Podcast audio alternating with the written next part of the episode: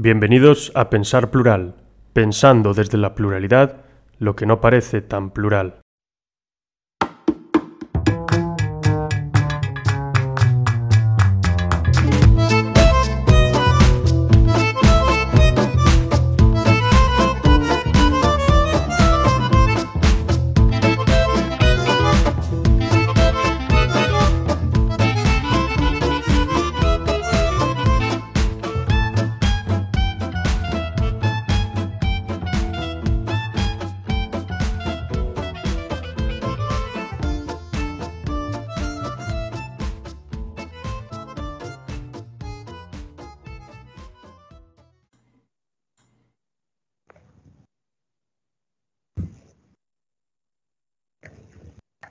¿Qué tal? Buenas tardes a todos. Bienvenidos una vez más a ¿dónde? A Pensar Plural, a edición literaria. En el episodio de hoy nos acompaña Daniel Gorostiza, como de costumbre en esta sección de Pensar Plural. Y bueno, primero que nada, gracias por acompañarnos. Nada, encantado de estar aquí. Y segundo, pues de lo que vamos a hablar hoy es de una directora y escritora de cómics si me equivoco, corrígeme. Creo que son más cosas. ¿Qué es? Sí, perdón. No, no, que ahora además también es directora de cine. Que es de origen eh, iraní y que está, creo que hoy en día, afincada en Francia, que no es otra que Marjane Satrapi. No sé si está eso bien eh, pronunciado. Pues supongo que sí, porque yo el iraní no lo eh, domino mucho, pero sí, supongo que se dice sí. Y lo que haremos pues será como profundizar en dos de sus obras más famosas, si no las más conocidas, a través de dos, dos adaptaciones cinematográficas de las mismas y a través del, del cómic en el que éstas se llevan a cabo y se presentan al, al lector y al, y al receptor.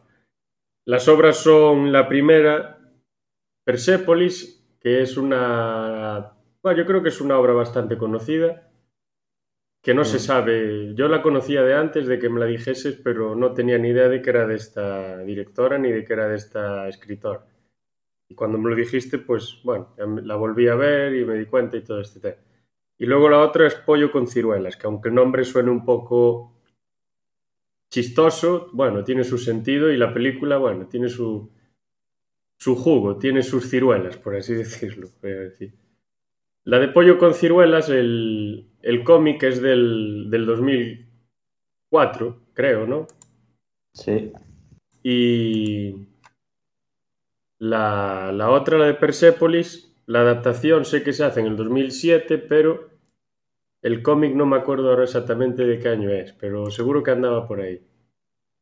Sí, bueno, el cómic lo que pasa es que se presentó en, en cuatro tomos entre el 2002 y el 2003 y bueno, yo tengo aquí, por ejemplo, lo que tengo aquí ya es la recopilación, pero que esto se presentó por, por tomos independientes, no sé si se va a poder ver, pero bueno, lo vamos a intentar, por ejemplo, este sería, no sé si se ve. Se ve regular, se ve un caballo, un jinete, una amazona, no sé bien qué. Sí, esta es ella.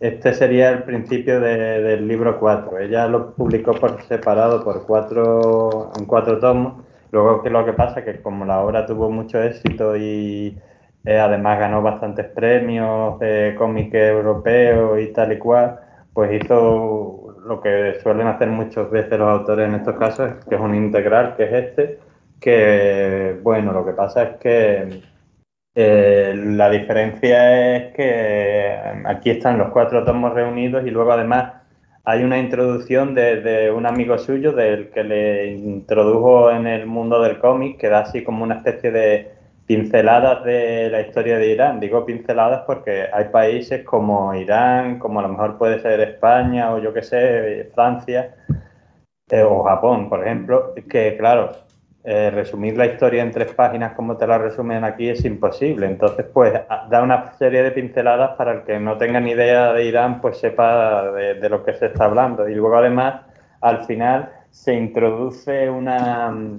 También añaden una eh, como un epílogo, eh, que no sé si se ve aquí, el epílogo es el color, porque el cómic es en blanco y negro, que también lo escribe ella, donde cuenta un poco sobre el Irán actual, el Irán actual de cuando ella escribió la novela, el 2000 tal, y tal. Esto se suele hacer en los cómics, pues tipo, porque bueno, para la gente como yo que en sus días no conocía el cómic, te compras el integral y ya está, pero gente que a lo mejor tuviera los cuatro tomos, pues dice, ¿qué necesidad tengo que comprarme el cómic eh, otra vez? No, pues siempre te añaden cosas para que gente de esa pique. Luego, si acaso, te, te leeré algún fragmentillo interesante de la, de la obra, pero vamos que el cómic está muy bien, es muy recomendable. Y aparte de que la historia, que por cierto, eh, una de las cosas que tiene de bueno de esto es que no me he tenido que preparar mucho de la, de, la vida de la autora, porque para saber la vida de la autora, si te lees Persepolis o ves la película, sabes bastante, porque es una especie de autobiografía, pero el, tema es que, aparte de que la historia está entretenida y ves la vida de esta mujer, y la perspectiva de Irán desde ella como niña cuando fue la revolución islámica y luego el Irán posterior, o las dificultades de ser una iraní en Europa, primero en Austria y después en Francia, ¿no? la imagen que tenemos los occidentales de la gente de ese país, pues no sé, para alguien que no sepa mucho de Irán, que seremos probablemente la mayoría de, de la gente, pues aprendes un montón de cosas y bueno, que, de otra forma a lo mejor no sabrías y viéndolo desde la perspectiva de ella y verla una típica familia iraní y te das cuenta que la política puede ser diferente, la religión también, la situación seguramente, el entorno, pero que al final una familia iraní no es diferente de una familia eh, española o de una familia francesa, quiero decirte. Esto se muestra un poco mucho aquí en esta imagen que no sé si se ve un poco bien, dice, esta es la imagen que tiene Occidente de nosotros, esta es la imagen de Occidente, de una familia occidental, cómo se ven a ellos mismos y esto es como nos ven a nosotros. Y se ve aquí pues que la familia hasta el niño es un terrorista. Entonces es un poco ese, ese rollo, ¿no? Dice, por ejemplo, te leo un fragmento y ya te pasa a hacerte una pregunta. Dice, eh, los occidentales, ¿no? Pues dice, como si la gente aquí adorase morir en explosiones, como si eh, vivir en paz fuese el privilegio de una parte del mundo. Dice, hoy en día en Irán centenares de estudiantes, periodistas e intelectuales permanecen en prisión por haber soñado con la libertad. Eso tampoco os lo han contado. Lo que os han contado pues es la imagen esa, ¿no? De que la familia iraní pues son todos unos terroristas y tal y cual. Entonces pues Está muy bien el libro este porque aparte de aprender historia reciente de Irán, pues al verlo desde el punto de vista de una familia iraní, pues que te das cuenta que son personas como tú y como yo. Parece una tontería que lo tenga que decir yo esto hoy en día, pero por desgracia hay mucha gente que no, no se da cuenta de esto. Y ya dicho esto, te haré una pregunta, tú que has visto hace poco o has vuelto a ver la película de Persepolis, una pregunta complicada, triple Primero, ¿qué te ha parecido la película? Si te ha gustado. Eh, en cuanto al argumento, la animación y no sé si te ha dicho algo especial que tú no sabías. Esa sería la pregunta, digamos.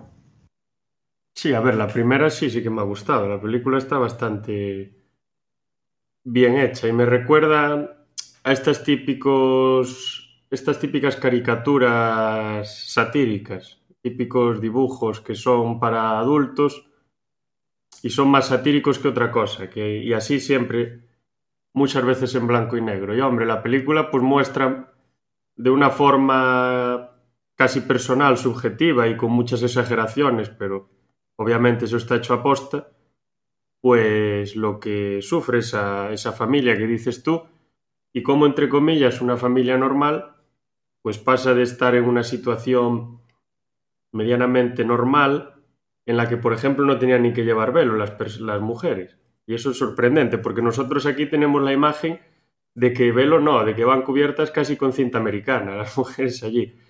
Y realmente, antes de esa revolución islámica, que no sé si fue en el 58 o en el 60, no me acuerdo bien. En el 70. Ah, en el 72 puede ser, 72, sí. sí. Cuando derrocan al... Allí había un dictador, me parece. Y el Shah. Sí, el Shah, que creo que en la película explica que él se hace dictador o se refuerza como dictador gracias al apoyo de los británicos, que le dicen, no, no, tú democracia nada, tú mejor que seas dictador que así manda sobre todo el mundo. Y eso como que genera una respuesta en la sociedad que genera esta guerra y todo este tema. Y pues refleja, yo creo que bastante bien y, y, de una manera muy simplificada. Luego, claro, si uno quiere profundizar y conocer más el asunto, pues tiene que estudiar por su cuenta. No por una película vas a conocer la historia. Y menos de Irán, que es un país donde los haya quizá uno de los más complejos del mundo y más antiguos también. y luego también está muy bien los contrastes que muestra entre Occidente y, Irán e Irán. Y por ejemplo hay uno que me gustó mucho, que me llamó mucho la atención, y es que ella en su casa, pues su familia, hombre, tampoco voy a decir que fuesen ateos, pero como que le daba un poco igual, o sea, no era algo que les preocupase. Creo que en ningún momento dicen ni que creen en Dios ni que no creen, pero es algo que como secundario, no es algo que les interese mucho. Y por ejemplo, ella cuando va a Austria está viviendo con unas monjas, me parece.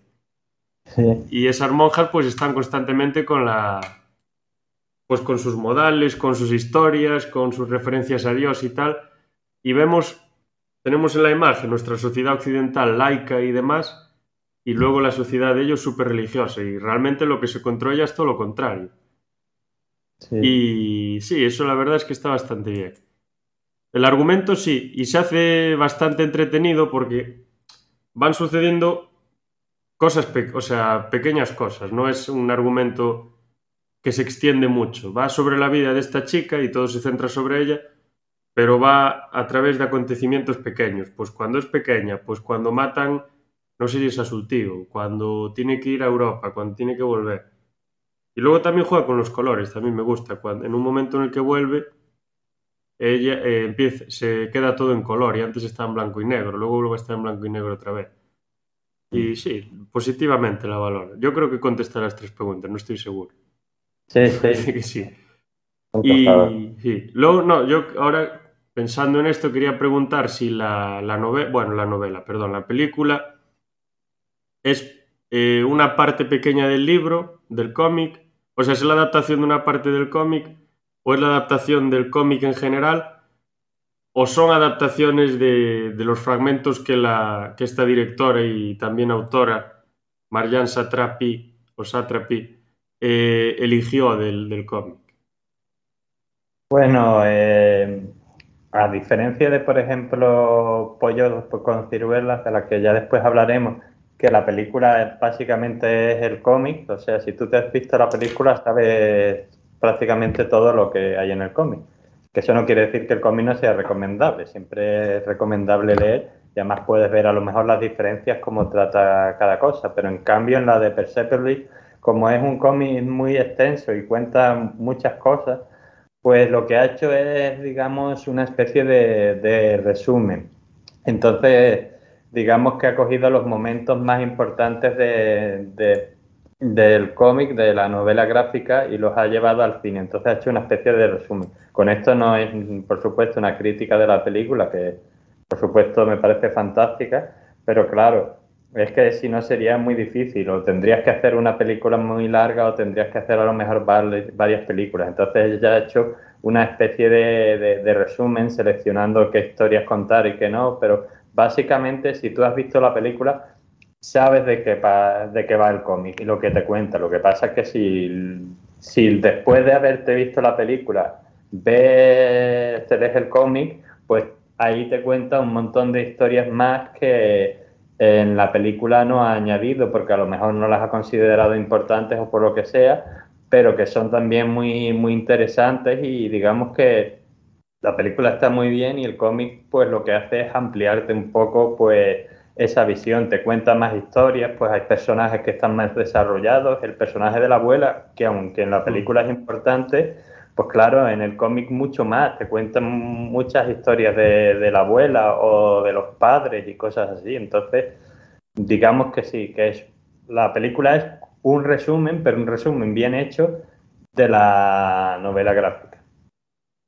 Sí, la, abuela, sí, ahora que lo dices, prácticamente es más importante que los padres. La, la, protagonista cada vez que tiene un problema, a quien recurre normalmente es a su abuela, eso sí que es cierto.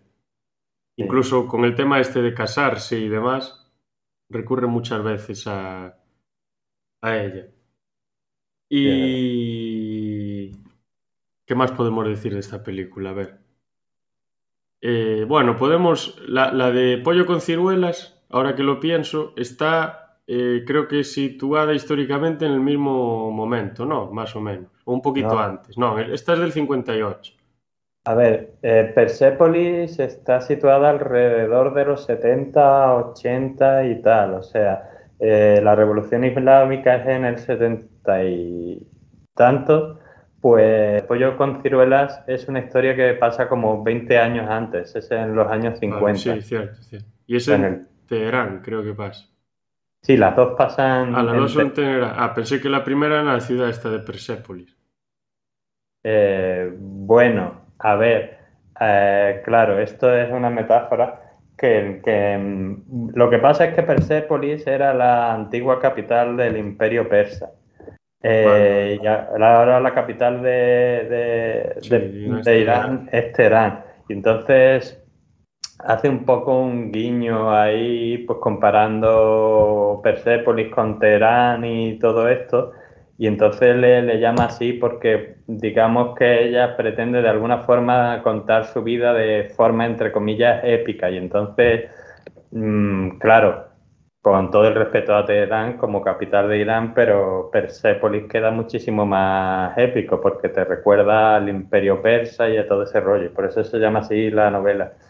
Pero las dos pasan en, Teherán. Lo que pasa que digamos que Pollo con ciruelas pasa en Teherán y un poquito en Irán cuando él va a buscar, bueno, el instrumento suyo y tal, y esta pues pasa en más sitios, pasa en Teherán, pasa también en Viena cuando va a Austria, después cuando va a Francia y todo el rollo, pero básicamente sí, eh, las dos se centran mucho de la acción en Teherán. Y mm, bueno, que ¿Qué te podría contar? ¿Qué te podría preguntar? Eh, por ejemplo, sobre la película, mm, eh, sobre la situación de mm, cómo refleja la situación, por ejemplo, siendo ella una mujer, la situación de las mujeres en Irán cuando ella era niña o luego cuando ella vuelve después de haber estado en Europa Mm, ¿Qué nos podrías decir de eso? ¿Qué te transmite la película? ¿Qué sensación o de esa situación? Si mejoró, si empeoró y todo eso. Luego como que se abrió un poco, pero que hubo unas elecciones luego y creo que ganaron los más conservadores y fue cuando empezó a haber todo este tema de restricciones e incluso pues cosas que venían de Occidente pues eran prohibidas prácticamente. Incluso se veía a los a muchos policías, a muchos militares haciendo su trabajo y realmente veías que parecía que no querían hacer lo que estaban haciendo, pero bueno, les mandaba. Y sí que se ve, por ejemplo, pues al principio que, como decía, que la educación, ella, ella creo que sale en, esta, en una escuela cuando es pequeña y es bastante estricto con la, con la profesora, creo que tienen, que no les deja hacer ruidos, que está hablando constantemente de, religión, del Corán, de lo que sea. Y luego como que cuando pasa el tiempo, como que creo que empieza a dejar de llevar el velo, por ejemplo, y como que hay un poco más de apertura. Y luego cuando vuelve, pues está muchísimo peor. Incluso está peor que cuando ella era pequeña, que ya era estaba bastante mal. Por este clima de reacción ante, ante Occidente. Y eso creo que sirve un poco como recordatorio de lo que pasa. Pues ha pasado en Afganistán y en las primaveras árabes prácticamente también pasó, pasó en Egipto, pasó pues, pues, casi en los Emiratos, solo que al final los Emiratos como que ya se abrieron. Pero el caso que, al que más me recuerda es al de Egipto, que en los años 50 creo que era Nasser o algo así, el presidente, o 60, o Nasir o al-Nasir, no me acuerdo bien, las mujeres tenían muchísima más libertad de lo que tiene, tenían en los, en los 2000. Ahora empiezan a tener un poco más, pero tampoco es una cosa para tirar cohetes. Y también se ve allí a la, a la protagonista, eh, me acuerdo, creo que es en el Parlamento, como que es creo que la escena más, eh, ¿cómo se dice? Más conocida de la película. Y mucha gente conoce esa escena, pero no conoce la película y sale denunciando que los hombres pueden hacer lo que les da la gana, pueden llevar los pantalones apretados, pueden llevar la ropa que quieran, los cortes de pelo que quieran, pero las mujeres tienen que ir siempre tapadas. Y ella, claro, les dice, si nosotras somos capaces de aguantar al ver a estos hombres todos apretados, ¿por qué ellos no son capaces? Y creo que es una buena, creo que ahí es bastante, una reflexión bastante buena. Y Claro, luego en, en Europa ella también como que ve que la mujer tampoco está tan, tan bien como dicen que está. Y eso es bastante importante. Sí. Hombre, hay una frase, yo no me acuerdo ahora si la dice también en la película, pero en el cómic viene, en la que básicamente hablando con una amiga le dice, creo que es cuando vuelve ella a Irán a ver a los padres y tal, eh, Dice, en Europa y en Irán los hombres prácticamente son iguales. Dice, la única diferencia es que aquí en Irán la ley les defiende y como que en Europa no. Dice, pero que la actitud de los hombres en Europa y la de los hombres en Irán no es diferente. Lo que pasa que es pues, que en Irán tienen además la ley que les apoya y que les dice, y tienes razón a la hora de ser machista o a la hora de ser lo que sea. Y en Europa pues la ley pues no ya no es así afortunadamente. Mm. Eh, entonces, esa es la diferencia, pero en lo que es el hombre en sí, mm, fuera parte de lo que son las leyes, pues dice, pues prácticamente lo mismo, machistas son en Europa, machistas son en Irán. Sí, sí, eso se ve bastante bien. Luego hay un tema ahí de la, de la chica que está mucho dándole vueltas a la filosofía. Por ejemplo, los primeros amigos que tiene, la mitad de ellos están, pues, existencialismo, camino, no sé qué, no sé cuánto. Luego una mujer con la que vive también es eh, una profesora de filosofía retirada. No sé si mm. esto, si ella tiene alguna relación con la filosofía, si ha estudiado algo o es ah, enigma, o sea, anecdótico lo que hace. Eh, ha estudiado filosofía, pero no como carrera. O sea, ella ha ah. leído muchos libros de, Descartes, también ha leído Marx y una serie de, filósofos. Luego también filósofos más políticos como Bakunin y tal pues ha leído. Hay una imagen muy divertida porque al principio en la novela ella quería ser profeta, pero luego descubre a Marx y dice, no, lo que quiero hacer es revolucionaria. Y entonces dice como que hubo un tiempo, porque en la película eso también sale, de que ella tenía conversaciones con Dios. Con sí, sí que sale, Pues Dios dejó de visitarla un tiempo cuando se hizo digamos, marxista y luego pues ya más mayor supo a lo mejor reconciliar las dos facetas y vuelve a hablar con Dios. Pero sí, ella está muy influenciada por la filosofía y por todos esos libros de filósofos que ha leído. Hay una, hay una escena muy divertida en el cómic, eso no sale en la película, es una anécdotilla, que básicamente ella imagina una conversación ficticia entre Descartes y Marx ¿vale? Y entonces Marx le dice a Descartes, entonces la realidad no es nada seguro, sino que puede ser una ficción de mi mente. Y le dice Descartes, sí, sí, por supuesto. Y dice, entonces esta piedra que tengo en la mano es ficticia. Y le dice Descartes, sí. Y le tira la piedra, le da Descartes en la frente y dice, ay, que me has hecho daño. Y dice, no, no, es ficción.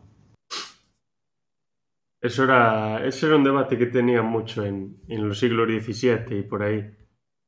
E incluso para refutar a Descartes era prácticamente lo que decían. te habían dado el ejemplo del hombre de piedra, ¿no? Si, si tocas este hombre de piedra, lo estás tocando, o sea, tiene que estar allí. Pero bueno, sí, está, está bien la, la, la anécdota, sí, sí. Mm. Y luego ese, ese tema que decías de Dios, me llama la atención que bueno, ella supongo que no será tampoco religiosa ni nada, pero está dentro del entorno cultural de la religión islámica, aunque sea el chiismo y sea persa y demás, con todas las variedades y diferencias que tiene, que son muchísimas. Pero normalmente las personas musulmanas, aunque no sean creyentes, tienen como eh, cierta dificultad, más que dificultad, como cierto recelo a la hora de representar a Dios. A los cristianos no nos cuesta nada, cogemos, decimos, hacemos un garabato y decimos esto es Dios. Pero el musulmán como que no le pone nunca cara, no es, no sé si se llama iconoclasia o algo así, este. Sí, que no puede, no se puede representar de ninguna manera, porque está más allá de toda representación. Pues en la película se ve cómo aparece este Dios, cómo habla con ella, y no sé si en la versión, porque la película, la versión original es en francés, ¿no? Sí. No sé si en la versión francés se le trata de Dios o se le trata de, de Alá. Porque a mí me recuerda mucho más al Dios cristiano que, por bueno, Alá, claro, no te puedes recordar porque no hay una imagen de él. Y eso sí que me llamó la atención, que ella, seguramente ella haya sido objeto de, muchísimas críticas y, más que críticas por hacer lo que, lo que hizo. Yo creo que sobre todo con, el tema de Dios, porque los otros elementos yo creo que no les interesarían tanto. Mm. Sí, bueno, de todas formas, Alá y Dios en teoría son la misma persona. sí. En, en, la novela gráfica le llama Dios, pero vamos, pues eso, es, que al final es lo mismo. lo mismo en otro idioma, sí. Claro, pero en la novela gráfica sí le llama, le llama Dios, sí. Pero claro, eso también hay que entender en la familia que ella haya crecido, que eh, aunque a lo mejor no sea una familia atea, pero es una familia agnóstica, o sea que la religión les ha dado un poco igual, una mentalidad progresista eh, para la época, digo ya incluso antes de la revolución islámica y ya después pues todavía más. Y por ejemplo hay un detalle de una cosa, por ejemplo en la novela gráfica que ejemplifica perfectamente eh, su forma de afrontar eso. Cuando ella está estudiando en la universidad, mm, creo que era la universidad, está estudiando algo de bellas artes y entonces, como ya era el Estado Islámico desde hace un tiempo, pues le dicen, para pasar este examen tienes que dibujar una imagen de un mártir de la revolución, de la revolución islámica. Y entonces ella, como no se le ocurre qué imagen hacer, pues lo que hace es coger una escultura famosa de Miguel Ángel, la Pietad, que es una escultura en la que básicamente sale la Virgen María pues sujetando a Jesucristo muerto después de haber sido crucificado y la Virgen llorando y además con su típico mm, velito de, de aquella época y todo el rollo. Entonces lo que hace es el velo se lo pinta negro y al Jesucristo muerto en vez de estar con el pañal este raro que lleva el Jesucristo crucificado, lo viste de soldado, y, pero igual, en la misma postura y muerto y tal. Y entonces, eh, por, supuesto, aprueba el examen porque dicen qué maravillosa imagen de un mártir de la revolución islámica y tal y cual. Y lo único que ha hecho ella realmente, que bueno, para eso hay que tener talento para saber dibujar eso, ¿no? Porque es una gran escultura coger la escultura, dibujarla y luego pues el velo en vez de color así, pues se lo pongo negro y el Jesucristo en vez de estar pues solo tapado sus partes, pues lo visto de, soldado iraní, pero igual muerto y tal y cual. ¿Y qué, qué queréis? ¿Vuestro mártir? Pues ahí tenéis vuestro mártir. Entonces, yo creo que eso ejemplifica un poco su forma de, afrontar la, religión, digamos, de que, bueno, quizás probablemente, aunque pueda tener creencias musulmanas, sobre todo quizás culturales, igual que nosotros en Europa, aunque no seas creyente, pues vives en una sociedad mayoritariamente cristiana, algunas cosas de esas pues te, quedan. Ahora mismo estamos teniendo unas vacaciones y son unas vacaciones religiosas, no son pues aunque tenga eso cultural islámico iraní y tal, pero que se ve un poco que le da igual, o sea, dice los mártires, pues toma, mártir, ahí tienes uno, y es Jesucristo disfrazado de revolucionario iraní. Claro, eso es lo que, realmente querían ver, que ella como que se sometía a, los, a los cánones que ellos le, le establecían. Y si quieres, pues podemos entrar a comentar algo de la... Ah, bueno, no, antes de nada. Decías que el cómic traía un, un epílogo, no, un epílogo no, sí, un epílogo acerca de cómo era la situación en Irán en el momento, o sea, actualmente, pero bueno, supongo que sería en el 2000, en el año en el que se escribió, ¿no? En el 2004 o 5. 2004 o 5, sí, un poco te cuenta eso, también te habla de... ¿Y cómo, cómo realmente es? Bueno, ¿cómo te cuenta ahí, así a rasgos generales, muy, muy por encima, la cómo es la situación en, en Irán? Que bueno, es ya hace casi 20 años, seguramente haya cambiado bastante desde aquel. Hombre, pues las cosas están peores que a lo mejor en los 70, pero están mejores que en los años 80 y tal. También un poco te habla de, la guerra que hubo en los 80 entre Irán e Irak, te cuenta una serie de cosas para, para, digamos, explicarte un poco cómo son, cómo es la cosa ahí. Hay, hay una parte muy graciosa que al principio del epílogo, que te, te la voy a leer, que dice, es una imagen, no sé si se verá bien una vez. Aparece ella en el centro rodeada, rodeada de un montón de gente que son occidentales, ¿vale? Y entonces le hacen las típicas preguntas que le hacen a ella en Irán. Y fíjate tú las preguntas que le hacen. Este es el principio del epílogo. Dice, ¿es que en Irán todo el mundo es terrorista? ¿Es verdad que allí las mujeres no pueden trabajar? He visto la película No sin mi hija. Tiene que ser terrible vivir en esas circunstancias. Pobre. Es una película que hicieron los americanos sobre unos iraníes que secuestraron a, una familia. Eso se lo dice en la, en la, película, cuando va cuando está con sus amigos. Me, suena mucho. Lo de la peli o sea, lo de esa película que mencionas no, pero lo otro me, me, parece que sí, que se lo dice. Y ella se queda con una cara de... Pues claro, muchas cosas así. Igual, por ejemplo, dicen, habláis en árabe, ¿verdad? ¿Se puede esquiar en Irán? Yo creía que solo había desierto. ¿Os desplazáis en camello? Eh, si, como dices, la mayoría de los iraníes son como tú o como yo, ¿cómo es posible que se haya producido la, revolución islámica? ¿Qué diferencia hay entre chiitas y suníes? Las iraníes llevan siempre velo. ¿Nunca has escuchado música pop? Y este es un poco el principio del epílogo, pues para un poco pues mostrarte la, imagen pues que tienen los occidentales de, de lo que viene a ser Irán y tal. Pero bueno, yo de esta novela me, me, quedaría sobre todo con una cosa que le dice ese personaje tan importante en la historia, que es la abuela, eh, creo que se lo dice cuando se va a Europa, una de las veces que va a Europa, dice, ante todo, la integridad.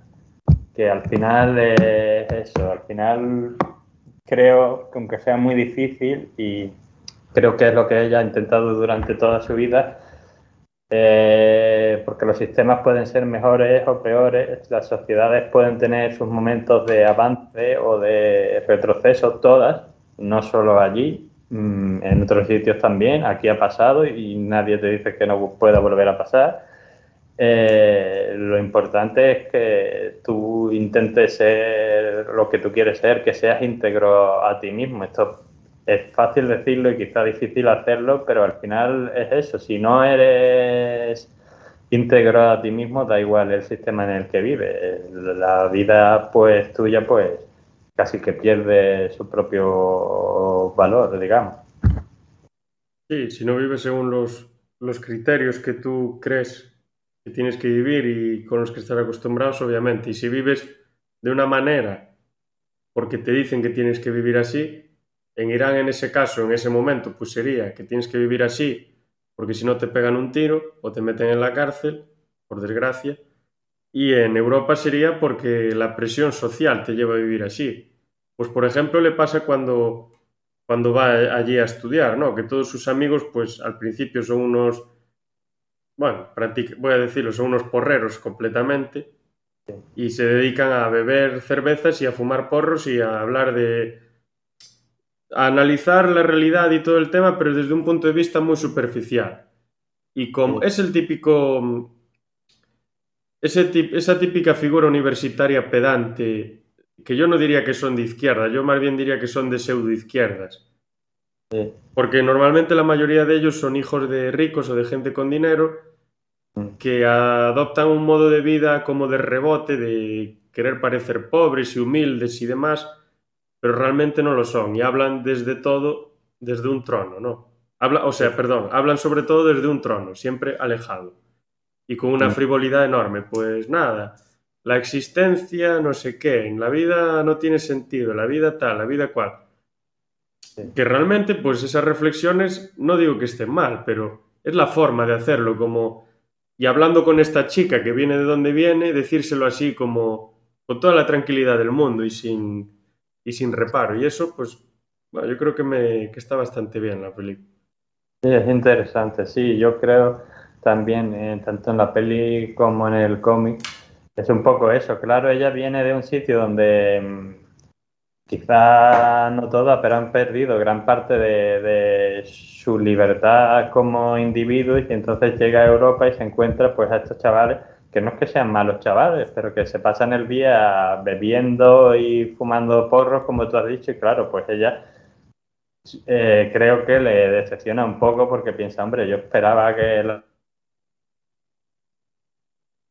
otra cosa, que sí, que esta gente eh, son libres para hacer lo que quieran, pero que, bueno, que mm, eso, yo esperaba que la libertad fuera otra cosa y no simplemente, pues como somos libres, podemos hacer cualquier cosa, pues yo no voy a hacer nada, me voy a dedicar a beber y a tal y a hablar de las cosas como si yo tuviera conocimiento de todo y tal.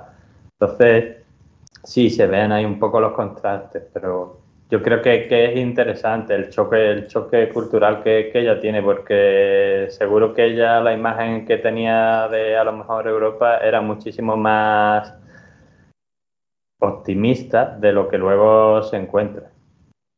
Claro, casi, casi tendría una imagen de, Oxford o de Cambridge, toda la gente ahí.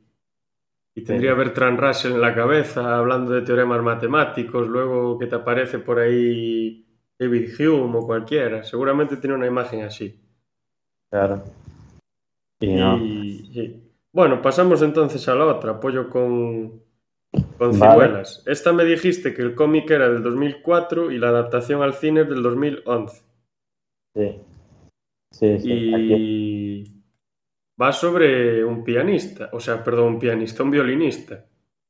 Sí, un violinista también, que toca es que toca un instrumento, o sea, el tío toca el violín y un instrumento iraní que es que hay una especie de, a ver, yo no sé de música, empecemos por ahí, pero hay una especie de violín iraní que tiene un nombre que creo que se llama zar o algo así, ¿vale? Que es lo que él toca, que es eso, es como, como un violín, se llama tar, perdón, se llama Tar. Ah, y es un violín iraní, o sea que el tío es violinista y seguro que sabe tocar un violín occidental, pero lo que él toca es un violín como un poco diferente, que es típico de la música iraní. Como lo único que le llena, ¿no? Sí, sí, eso parece. Tiene ahí sus problemas con el violín y con su maestro y tal. Mm. Y ahora que lo pienso, no, porque no tengo ni idea, no sé si tú sabes algo, los, ¿son famosos los violinistas iraníes mundialmente o no? A lo mejor no, solo eligió esto porque le cuadraba. Hombre, en esa zona del mundo han salido muy buenos músicos y la música es muy importante en la sí, eso sí. cultura iraní. De hecho, la gente suele pensar en los derviches y tal, que son estos bailarines ah, musulmanes, son una cosa típica de, de Turquía y realmente no es solo de Turquía, es de la región. O sea, si tú te vas a Irán hay muchos derviches. De hecho, aquí en la historia te cuenta una pequeña historia de la madre del protagonista, que resulta que la madre era una derviche, que eso me sorprendió doblemente por descubrir que había derviches en Irán y por descubrir que había mujeres que eran derviches, que eso yo lo desconocía. O sea que Aparte de que hay buenos músicos en Irán y algunos conocidos internacionalmente, en la cultura iraní, bueno, es un poco como pasa quizá también a lo mejor con la cultura española o la cultura irlandesa, por ejemplo, no se puede entender sin su música. No, casi ninguna, yo creo.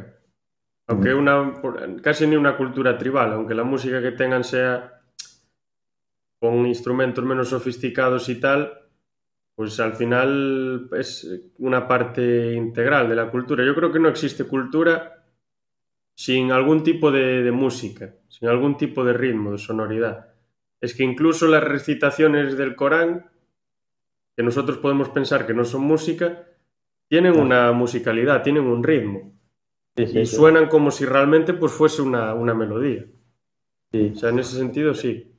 De hecho, se dice que el flamenco, esto podrá ser verdad o no, en parte viene de esas recitaciones, de esa musicalidad de esas recitaciones del Corán. Y si tú has escuchado alguna vez, pues cuando se ponen a llamar a la oración y a lo mejor escuchas ciertos tipos de flamenco y no hay mucha diferencia. No, sí, O sea, se parecen. se- Seguramente que, quiero decir, direct, no, no creo que haya venido estrictamente de A a B, pero que sí que yo creo que tiene una influencia clarísima. Y la forma de cantar, hombre, yo creo que se parece mucho. Ya el uso de la guitarra, pues yo creo que dice bastante, porque la guitarra es un elemento importado por, por los árabes. Ya el nombre que tienen ellos creo que es citar o quitar, o sea, es casi el mismo.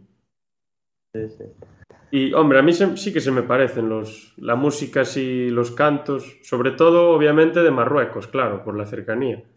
Pero te Sí. escuchas algún canto de, de Arabia Saudí, de Emiratos y demás, y sí, se parecen muchísimo. Sí. Bueno, yo te iba a preguntar ahora en este caso sobre esta otra película que también ella dirige las dos. Eh, o sea, las adaptaciones de, de sus obras no se puede decir que no han sido fieles porque las hace la misma autora. O sea, que en la película saca lo que ella quiere sacar. Pero ¿qué, qué te ha parecido esta película? Así, tanto como la historia que cuenta, como lo que como la cuenta, la imagen, incluso hay una parte, sin hacer mucho spoiler, que es un poco así, casi como animada. Mm, eso, en tanto la historia como lo que es, cómo se cuenta, ¿qué, qué te, qué te ha parecido?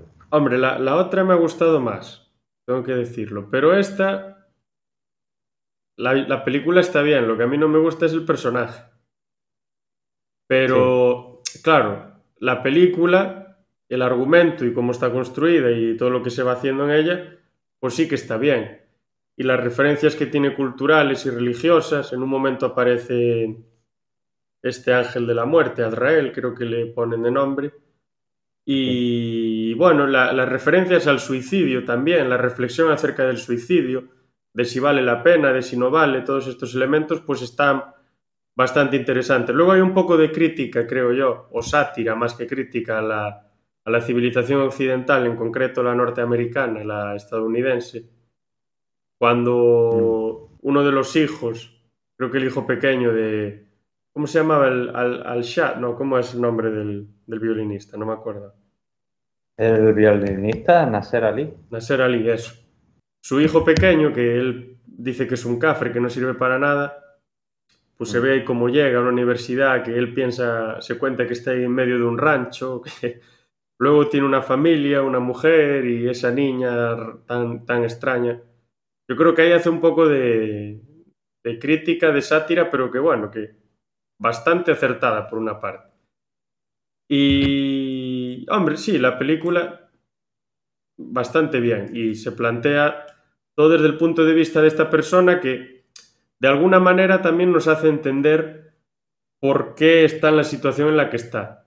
Y lo hace todo desde un punto de vista bastante humorístico, aunque realmente hay momentos en la película que ya no son tan humorísticos. Por ejemplo, cuando se habla de plantearse el suicidio, se van barajando diferentes hipótesis y te hace todo de una manera pues cómica. Sí. Hay alguna escena que me recuerda al, al Correcaminos y al Coyote, cuando están en el acantilado. Pues me tiro, pues me voy al, al tren, pues tal. Mm. Y al final casi que te plantea la, la opción de, de morir de pena, que eso pasa muchas veces. Sí. Sí, sí, por desgracia. Pues sí, sí, la verdad que sí. Esta habías dicho que era una adaptación general, o sea, una adaptación del cómic en sí. Sí, este cómic es más, es más pequeñito, entonces pues adapta el cómic básicamente eh, lo, que, lo que está en la película es lo que está en el cómic. Hombre, cambiarán pequeños detalles y siempre es interesante si alguien, aunque ha visto la película, leerse el cómic para ver qué le gusta más y cómo ha representado esto en el cómic o en la película, porque al final son medios distintos, aunque cuentes la misma historia, no la puedes contar igual y tal, pero básicamente es el mismo, no es como el caso de Persepolis, que ya digo, pues para contarlo todo tendría que haber sido una película de cuatro horas o a lo mejor dos películas, no aquí. Lo que ves en la película es básicamente lo que vas a ver con matices eh, en, eh, en el cómic, así que sí, sí. Básicamente es eso. A mí, por ejemplo, una de mis partes favoritas de la, A mí me gustan mucho los cuentos en general, sobre todo los cuentos, más que los típicos cuentos europeos y tal, tipo Caperucita de Roja y eso, que esos no me han gustado nunca. Los cuentos de otros sitios, tipo cuentos asiáticos o tipo cuentos de Oriente Medio. Entonces me gusta mucho la, la parte de cuando aparece la ángel de la muerte a Israel y le cuenta la historia esta, que es un típico cuento en plan las mil y una noches de que se encuentra en Jerusalén a una persona y entonces la tiene que matar al día siguiente en la India y todo el rollo y entonces el otro se asusta mucho y le dice a Salomón que, que lo mande lejos para que la muerte no lo pueda coger, como si eso sirviera de algo, pero bueno, va y lo manda ahí a la India entonces se encuentra la muerte y claro, dice, no, he podido evitarlo. Y dice, bueno, antes de matarme, dime una cosa. ¿Por qué cuando me, viste en la India, en la India, perdón, en, Jerusalén, eh, me pusiste así esa cara como de enfado y tal? Y dice el otro, no, no, no era enfado, era sorpresa, porque yo sabía que al día siguiente te tenía que matar aquí en la India. Y entonces me sorprendió que estuvieras tan lejos de donde yo sabía que te iba a encontrar al día siguiente y tal. Entonces, pues, esa es una de... A ver, a mí me gusta en general la historia, también pienso como tú, que el protagonista, pues quizá no actúa como debería actuar, o sea, la mujer mm, no la trata bien, a los niños los ignora y tal, Mm, que sí, que yo entiendo que su vena artística y toda su pasión pues no la ha podido desarrollar en su vida y que eso tiene que traumar y tal, pero que las personas que te quieren no tienen culpa de tus desgracias. O sea que yo pienso eso y la historia en general me gusta, pero por ejemplo este momento de la historia que has contado o cuando cuenta la historia de la madre que fumaba mucho y ah, cuando se muere esa, esa nube de, humo o tal, y la gente dice, es porque fumaba y tal, y le dice uno de los monjes, no, hombre, no, esto es porque era ardiente y tal, y su alma es de fuego y tal. Todos esos tipos de detalles así de que le da a la historia, mm, porque la otra Persepolis que, que, me gusta a mí más quizás porque sea una obra mayor. Es más política también más política y es mm, quizá más profunda y por eso me gusta más y mete más reflexiones. Esto es más como un cuento que se, de los que se llevan contando en Irán desde hace siglos, lo que pasa es que en vez de pasar en el pasado remoto, pues pasa en un pasado más cercano que son los 50. Pero tiene toda esa aura de, de cuento de Oriente Medio, de cuento musulmán, y quizá eso es una de las cosas que más me, gusta de esa historia, todo ese aire de, esa magia, de esos cuentos de Oriente Medio, aunque te esté contando una cosa real, pues la magia es algo que casi que parece que ellos no pueden separar de la vida y eso pues le da un encanto a las historias. Y a mí me, por momentos me recuerda esas escenas de las que hablabas, las de Arrael y el, eh, bueno, el personaje este de la India me recuerdan un poco a ciertas escenas o ciertas partes del libro de Fausto, de Goethe. Y también, ¿cuál era? Lo iba a decir y ahora mismo no me acuerdo. Bueno, también algún pasaje bíblico también, de alguna parábola que se cuenta, tiene bastante relación. Obviamente por, pues por razones obvias, ¿no? Viene todo de, de fuentes semíticas y bíblicas y demás. Y luego era otra historia, pero ahora mismo se me acabó de olvidar cuál era, pero era también importante. Pero, ah, al cuento, al, cuento de Navidad de, de, Dickens. Me recuerda que se aparezca así. Bueno, a ver, en su caso no es el demonio, Bueno, Rael yo no estoy seguro de si...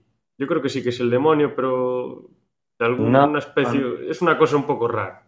Es el ángel de la muerte. La- sí, claro, entonces... es que como es un ángel, no es un demonio, Claro. ese es de los buenos. Lo que pasa que, claro, de- visto desde el punto de vista de, de un humano que lo que quiere es vivir lo que más, lo más que pueda, pues claro, es negativo, pero que el ángel de la muerte no es malvado, él cumple una función, que es cuando él le manda supuestamente Dios, en este caso Alá, eh, pues la vida de esta persona ha acabado, pues él va y hace su trabajo, pero que no lo hace con ningún tipo de, a lo mejor, ensañamiento ni nada, sino que es su trabajo. Entonces, aunque desde nuestro punto de vista humano, pues pueda ser negativo, realmente pues es un ángel que hace un trabajo igual que otros ángeles, pues tienen otras funciones, pero que no, no hay maldad en él. No sí, es- sí, no es- no. el- Claro, es que a mí me genera un poco de confusión, porque creo que en algún momento se lo equipara con el demonio en la película, pero yo lo estaba viendo y digo, no, esto no puede ser. Entonces me genera ahí un poco de confusión.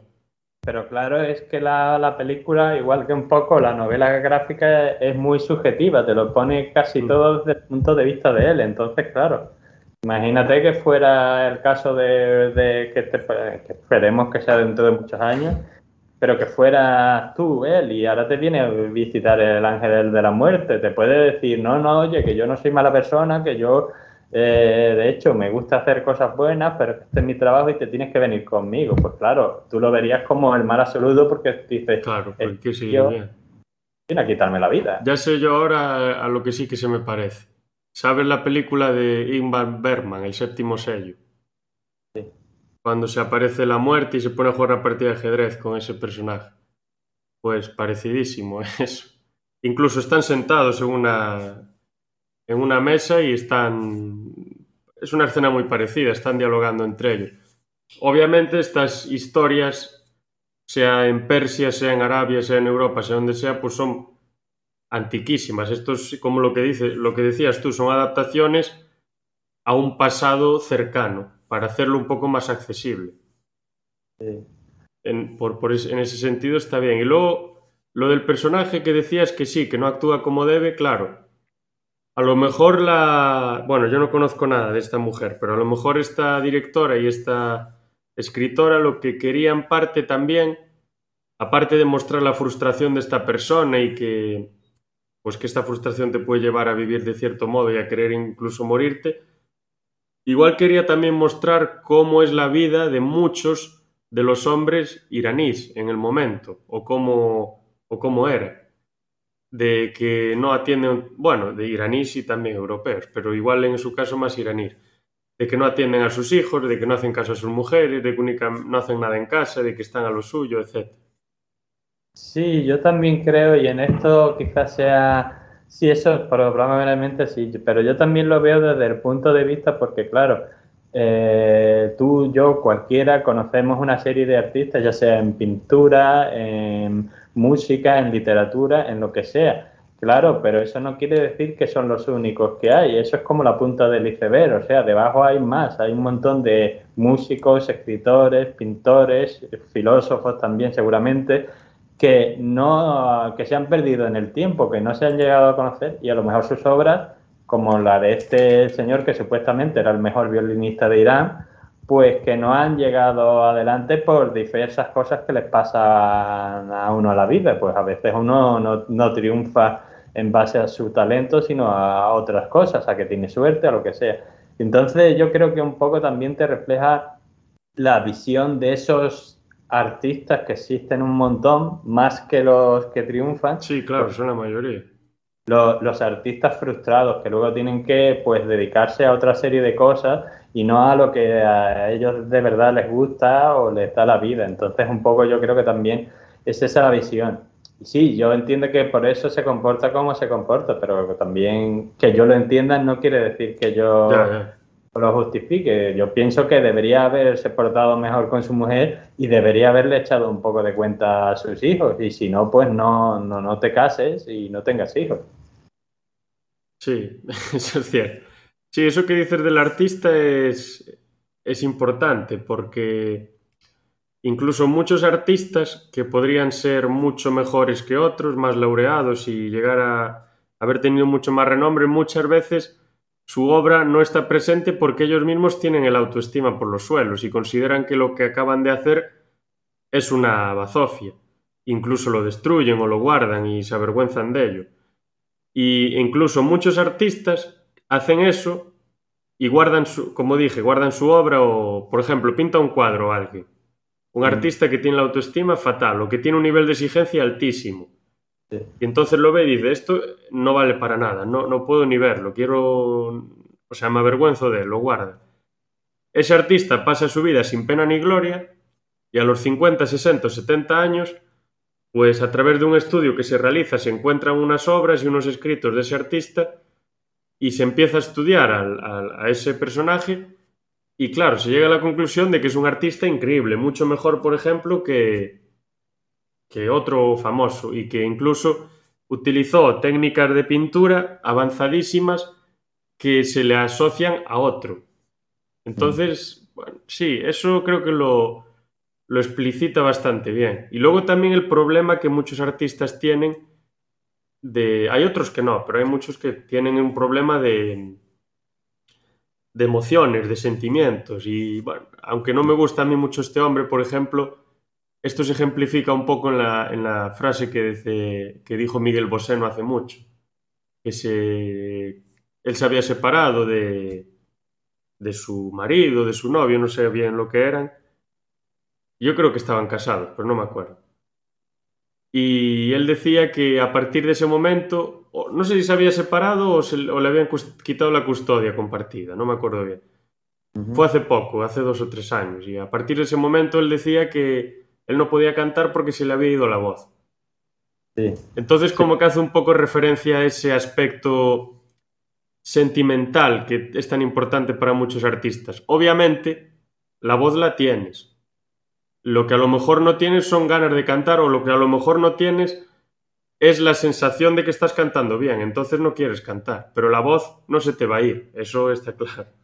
Pero es muy importante, creo yo, sentirse así bien.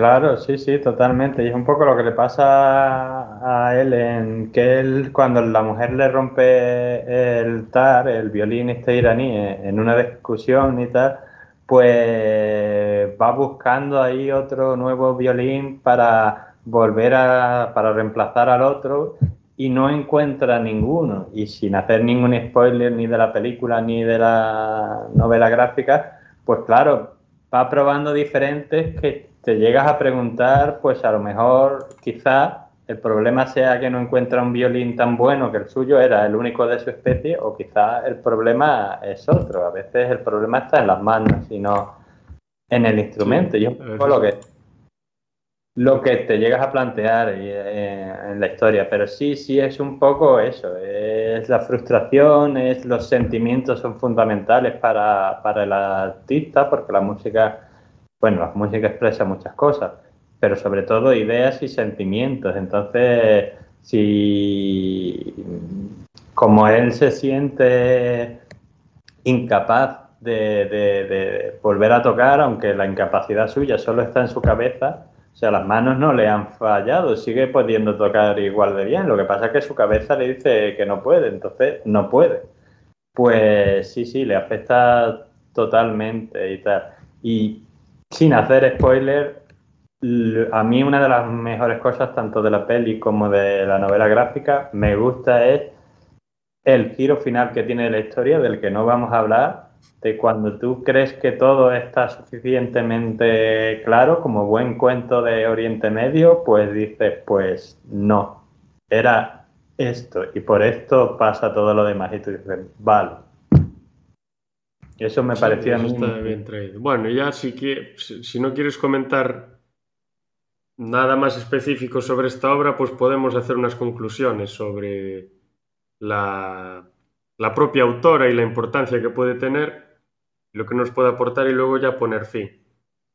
Yo diría que, que es importante para mí que haya autoras como esta y directoras de este estilo, incluso casi mejor mujeres de estos tipos de países, porque Yo creo que ya lo necesitamos nosotros, pues ellos todavía lo necesitan más, porque están todavía más sometidas, que como que sirven como plataforma de unión entre Occidente y Oriente Próximo, que al final no son tan diferentes como queremos mostrar y queremos ver. Y que la frontera muchas veces entre Occidente y Oriente Próximo y Oriente Medio, bueno, muchas veces no, es súper artificial. Antes ni, ni había prácticamente diferencia. Es más, los filósofos griegos tan famosos y, y demás eran todos de Oriente, prácticamente. O sea, Epicuro, Zenón, por decir dos, Demócrito, creo que también, la mayoría eran de origen fenicio o, o de, bueno, venían de por ahí, o turcos incluso. Entonces, la, yo creo que la línea divisoria que es completamente, todas son ficticias, pero esta es todavía más, creo yo. Que esta, que esta mujer creo que sirve como eso, como un nexo para ver todas las cosas que tenemos en común, para que conozcamos realmente lo que hay al otro lado, aunque realmente no hay otro lado, y para denunciar también los problemas que hay al otro lado que mm. es una forma de rápidamente comprender la sociedad iraní a rasgos muy generales, obviamente, con la película Persepolis. Obviamente tú si ves esa película no puedes decir, ya soy un experto en Irán, ya conozco todo, ya sé cómo funciona la política. No, obviamente no. Pero tienes una idea general que antes no tenías. Y eso te puede llevar pues a tener otra visión sobre ese país y a conocer realmente que allí tienen un problema y que los problemas que tienen allí no son tan diferentes como los que tuvimos aquí hace pues 70 años, ¿no? 80, 70 años. Bueno, 70 años y... Bueno, no, ni eso, hace... 50 también, quiero decirte, o sea, hace... Porque en España pues eh, hubo la dictadura y tal, pero es que tú ves cómo están en otros sitios en, en aquella época, en los años 50 y 60, y en, en Reino Unido, pues por ejemplo, por ser homosexual ibas a la cárcel y no era una dictadura, o sea, supuestamente era una democracia occidental súper fantástica y podías ir a la cárcel por cosas como esa, quiero decirte, o sea que hace 50 años tampoco estábamos nosotros aquí en Europa como para decir la libertad y la democracia y tal. Y son 50 años. Sí. O sea, no es nada. Sí, eso, eso, por eso, por eso es lo que quería decir. Bueno, no sé si quieres añadir algo. Creo que me solté demasiado. No, no, está bien, eh, me, ha parecido muy interesante, pero yo sí añadiré un par de cositas. Em, pienso como tú que es importante tener esto y entonces yo recomiendo a la gente que o bien se vea las dos pelis o bien se lea las novelas gráficas o incluso mejor aún que haga las dos cosas, que tampoco te va a coger mucho tiempo y aprendas. Yo he aprendido un montón de cosas que no sabía de Irán. Yo creía que sabía un montón de cosas de Irán y cuando ves esto dices, pues a lo mejor no tenía yo mucha idea. Y te cambia, porque lo ves desde el punto de vista de, de, eso, de una mujer, de su familia. Entonces te, te cambia mucho al ver las personas, más que la historia típica que nos suelen contar de los presidentes, las guerras y tal y cual. No, esta es la historia de una familia, como puede ser la tuya. Entonces eso a mí me ha enseñado bastante. Evidentemente, claro que si quieres aprender más, pues tendrás que profundizar por otros medios. Pero un acercamiento para alguien que no sepa nada de Irán, que básicamente somos todos los occidentales, por lo que se ve, pues es muy interesante. Además, la historia está muy entretenida, está bien contada y luego, pues sí, la verdad que, yo lo, recomiendo bastante por, todo ello. Y luego solo añadiré que ella ha hecho un, par de obras más también en el mundo, digamos, de, la literatura. Escribió un cuento para niños que se llama, eh, espérate que te lo digo, Azhar creo que se llama eh, sí, el cuento para niños se llama Ahdar y luego otro libro que, es el que me falta, ese será probablemente mi próximo regalo de, cumpleaños, que se llama Bordados, que es un libro sobre la situación de, la mujer en Irán. Y luego, pues, un poco le picó el bicho de, la dirección, como ella ya, ya hemos hablado, hizo las adaptaciones de, estas dos obras, de Pollo con ciruelas y Persepolis, al cine, pues le, le picó ese bicho y ahora últimamente nunca se sabe lo que puede hacer en el futuro, pero tiene abandonado un poco más esa faceta y entonces se dedica un poco más a, lo que viene a ser el mundo del cine.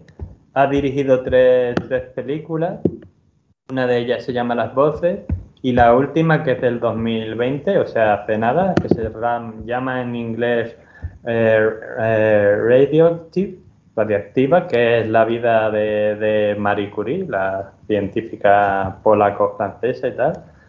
Y bueno, eso es un poco lo que yo añadiría por si alguien tiene curiosidad y tal, pues la mujer ha escrito más cosas, esto, este cómic contado, bordados y también Ajar, eh, y luego ha hecho más películas que son, son bastante interesantes y tal, por si alguien quiere seguir la, la obra de la autora. Pero dicho esto, para el que no sepa nada de ella mm, y quiera eso, saber lo que es un poco una pincelada de lo que es Irán, de lo que es la vida en Irán, de, qué ha pasado en Irán en los últimos 50 o 70 años y de cómo es ser una mujer en Irán o cómo una familia en Irán no es tan diferente como una familia en Cuenca, pues les recomiendo mucho Persepolis y también pollo por, con ciruelas para analizar a lo mejor cosas universales como es lo que es ser un artista o la decepción o otra serie de cosas al estilo de cuento de, Oriente Medio. Así que yo con esto creo que, ya es suficiente y, eso, recomendarlas, ya sea las películas o, los cómics, pero es, es interesante, es entretenido y además aprende, o sea, Cualquier artista te dirá que esa es la obra perfecta. Si entretiene y además te enseña, es la obra perfecta. Sí, pues sí, totalmente. Si, si, si solo te, entretiene, es un 5. Si te enseña también, pues sería un 10. Serían dos elementos.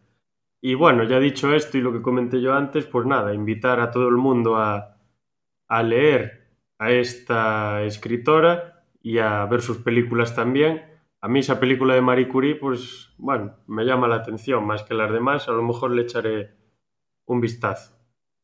Que es una personalidad pues muy importante, que se la, creo que se le dio un premio Nobel, pero bueno, yo creo que no se le ha dado la, la suficiente importancia que ha tenido. Sí, perdona que te interrumpa, fue de hecho Aparte de ser la primera científica que le preguntas a cualquier persona, dime una mujer científica, ya sea hombre o mujer, eh, quien te responda, es la primera que te dicen, o sea, mm, dime una científica, Marie Curie fue la primera científica en ganar dos premios Nobel. Antes de ella solo se había ganado uno, pero ella fue la primera. O sea, o sea la primera en, en hombres y mujeres, en ganar dos en ser humano, en persona. Sí, sí, sí. Una persona en ganarlo. O sea, no solo fue la primera mujer en ganar un premio Nobel, que también lo fue, que, tiene muchísimo mérito, sino además que fue la primera persona en, ganar dos. O sea, no había habido tampoco hombres que ganaran dos. Había ganado uno y ya con suerte. Entonces, sí, sí. No, sí, importante. Y nada, pues comentado eso, nos despedimos. Muchas gracias por escucharnos, por vernos, por oírnos, por leernos o por lo que sea. Y a ver si estamos dentro de poco con todos otra vez en esta edición literaria de Pensar Plural.